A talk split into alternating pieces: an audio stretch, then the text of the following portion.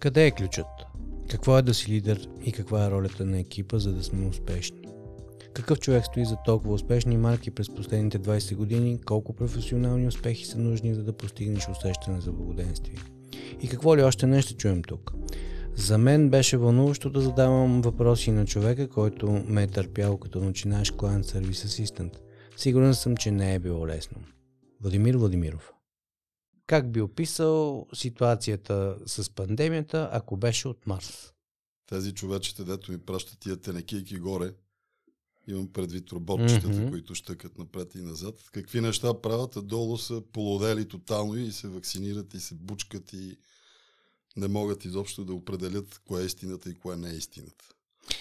Бе, това е едно съвсем а, смислено и откровено мнение, което обаче от гледна точка на всичко, което се случва е странно. Ако трябва да се оцениш от 1 до 10, странен човек ли си и колко си странен? О, не бих казал, че съм странен. Винаги съм някъде по средата. По средата. Така, че една Баланс. петица бих казал, че е добре. Баланс. В йога да. баланс е в основата на нещата. Всъщност идеята. В банкетната култура. Банкетната култура имаш също баланс. Естествено. А едно или Теленор? Mac или Android? Ох, това е особен въпрос, аз го видях. Да. А, значи А1 или Теленор е нито едното и нито другото. Mm. А, и защо трябва да има някакъв избор между двете от трите. За Mac и Android въпрос на навик. Мога да се адаптирам и към едното и към другото, но по-скоро съм андроидния, макар че ползвам iPhone. Разбирам. Добре, да, като казваш нито едното, нито другото, аз разбирам какво казваш за едно и Теленор. Доколко ти си човек, който така или иначе а, е прекарал изключително много време в корпоративната среда, доколко тук се чупат нещата? Кое липсва на такива големи фирми да, да се превърнат, айде не в love brand, ама поне в нещо, което не дразни? При всички случаи трябва да има някаква емоционална обвързаност.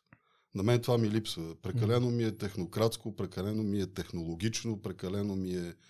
При все, че ако визираме тези, които спомена преди малко, имат доста емоционални клипове, така опитват се да бъдат в човешката душа. Ама като идеш като клиент в клона, не, не, там, не го там, получаваш, така че... Не мога да го коментирам въобще това. Там е тежка бюрокрация не. и липса на отношение, поне от моя опит.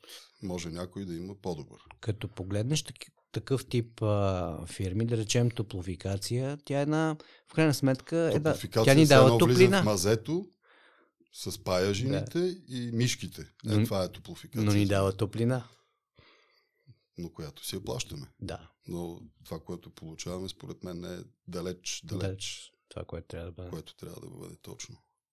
Как се справя човек толкова дълго време да работи в а, големи фирми на менеджерски позиции? Какво много, е необходимо? Много са подходите, според мен. Има хора, които се задържат дълго благодарение на пени качества, други на други. Конкретно за мен, аз съм отборни играч. Отборни играч. Аз съм с огромна емпатия, с а, голяма екстровертност, т.е. успявам да комуникирам много добре с хората, да създавам екипи, единни, сплотени. И когато го имаш това насреща, то неминуемо работи. Неминуемо работи и съответно доставя резултатите, които има нужда фирмата. То за тебе успеха, поне в този план, е Отборно начинание. Отборното и хората. хората. Усещането на хората не като номер подред, а като същина. Същина. И свързано с помежду. Абсолютно. Това за мен е ключ. Добре, а можеш ли да скажеш за някакъв, някакъв, някаква история от твоята, твоята практика, точно за отборен успех, за нещо, което, нещо, което е интересно за кратка история? Ако ти хрумва, разбира се. Напротив, хрумва и много Супер. добре даже. И това е небезизвестната Вафла Морени. Mm-hmm. макар, че с тебе не работихме по този проект, работихме с а, други хора на времето от фирмата, но това беше един преломен момент да, в нещо, в което не си вярвал, че може да проработи, да положиш целенасочено усилия, да разнищиш, деца вика, пъзела и да го подредиш по най-добрия начин. И това се случи и с Вафла Морени, която беше потънала и изгря като направо като слънце на пазара с вафлите. Факт. Купуваш ли си по някой път морени? Само. Единствено. Друго нищо. Шестоко. Смятай а... колко съм обвързан с тази история. А променила ли се вафлата? О, със сигурност има промени. Като но... продукти, Със сигурност има промени. Мене ме че ми смениха дизайна, който бях създал mm. на времето. Но всеки продукт има нужда от трансформация, това е ясно, но трябва да си запази качеството като такъв. Опаковката не е всичко, но е важна. А, ако трябва да влезе в така детайл, няма да си спомням си просто момента, когато вкарахме нова поточна линия за вафла морени, защото не стигаше капацитета на фабриката. И се правиха тестове. И там има едно устройство, което леко изстрелва корите, за да ги премести на пред на поточната линия. И това трябва да се настрои. Трябва да е много финно движението. Но в началото не беше очевидно настроено там полетяха едни кореени кремове. Цялата зала беше феноменално, като в детски филм, където вали върху тебе сладко. А, и една от пекарките, които пекат корите, беше на по-висока температура от другата. И съответно излизаха една светла кора, една тъмна кора, една светла кора, една тъмна кора. И всъщност подредбата им и с всичките кремчета и тункването да. отгоре с шоколада, фастъците да не ги забравяме, защото те са основна част, водеше до един много карамелен вкус, много приятен. И тогава решихме, че така оставяме пекарката едната да е по-изгоряла, коричката, другата да е малко по-светла. И това го наблюдавам и до ден днешен дали се спазва. И се спазва. Отхапвам, да, виждам го. Дали е нарочно или не, нямам представа, но го виждам. Супер интересно. Да. Аз съм я пропуснал тази история. А има ли нещо в тази шоколадовата цялата история, което промени живота или нещо така съществено се случи? Защото ти беше дълго време основен фактор в... Да ми промени живота, знам ли? Може би го е променил по някакъв начин този шоколадов бизнес. Много се учи. Много се учи. Където и да си се учи много. Стига да си верните хора, с верните менеджери и така нататък.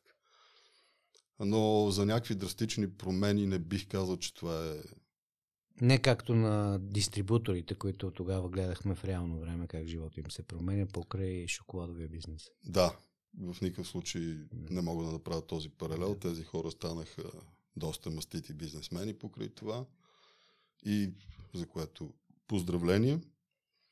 Но не, не бих казал. Аз съм така доста устойчив и си гледам напред, гледам да се чувствам аз комфортно, yeah. Дори да излизам от зоната си за комфорт, но не губа линията. Добре, а, това е важно. Колко можем да се идентифицираме с това, което работим, за да сме, да сме щастливи? О, да колкото и да е. Може би е опасно даже. А, да, това може да прелее в други крайности, нали, бърнаути и така нататък. Клише е, но ще го кажа. Факт е, ако ти е тук на сърцето и а, ти носи удоволствие, това е за мене. Това е за мене истината. Тоест баланса не е да ги разделяш, а по-скоро да бъдеш а, себе си и в работенето, и в Абсолютно. извън него. Много правилно казвам. Mm-hmm. Да. Или ако има някакви разлики, те трябва да са нюанси. Тоест, по-скоро според тебе варианта, в който ние имаме някакви ролеви модели, които прекалено много следваме, не води към...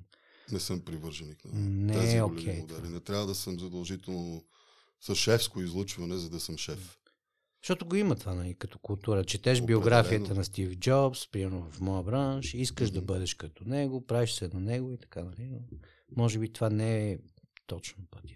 Не. Трябва да знаеш кой си и да си най-доброто от това, което си. Добре. Благополучието горе-долу как изглежда тогава според?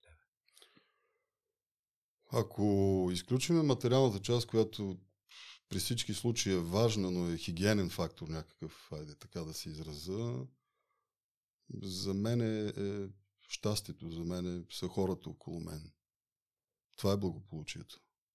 Не е изразено толкова в материалното, колкото в усещането за топлина вътре в тебе. Но пак, а, вътре в тебе. Mm-hmm. Тоест, неблагополучието е нещо, което е състояние на, на духа и на Точно така.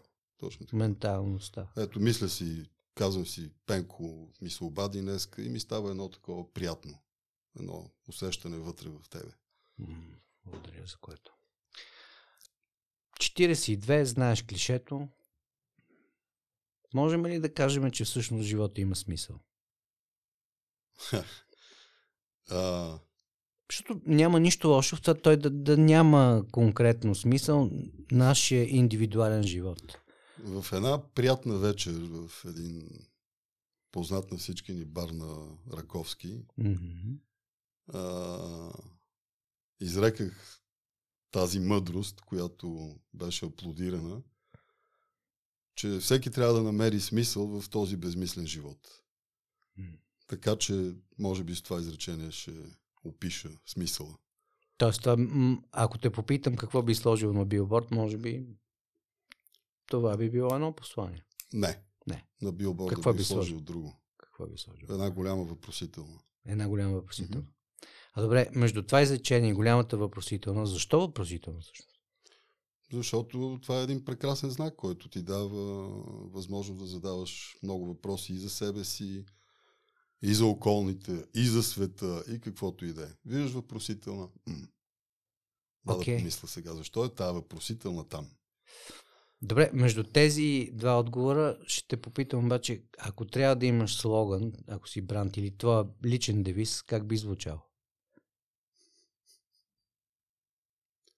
Може и да не е сериозно. Не е задължително да е дълбоко прозрение. Вече имаш едно, аз сподели го така че.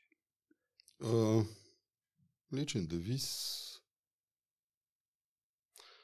Не прави нещо, което наранява другите, колкото е възможно това да се случва. Или не търси твоето щастие, наранявайки други хора. При все, че някой път го правим.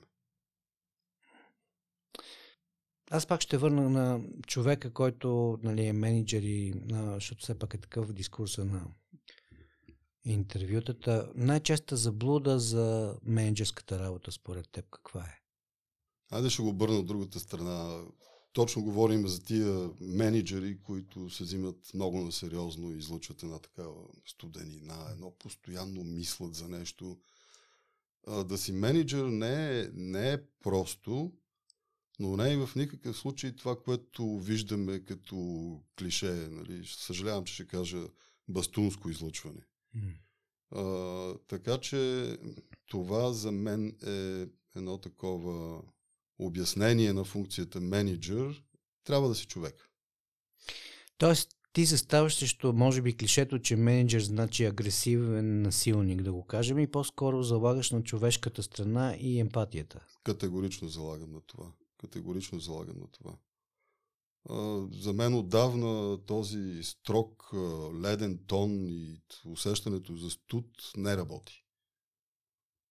Света се е променил доста сериозно в тази посока. И това са мантри, които се повтарят вече много често и в книгите за управление на хора и така нататък. Никой не ти казва бъди строг, напротив, казва ти бъди откровен, отворен към хората. Добре, понеже менеджер така ли иначе е дума от новото време, то колко да е ново вече, 30 години, но хората от по-старото поколение, как биха определили какво работиш? Директор? Ха, най-вероятно. Както казват бабите, той там едни хора управлява много, му е трудно. Трудно му е. Точно това исках да попитам. Добре, а ако си на мое място, какъв въпрос би си задал сега? Кога ще се пенсионирам, например? Кога ще се пенсионираш? Не знам.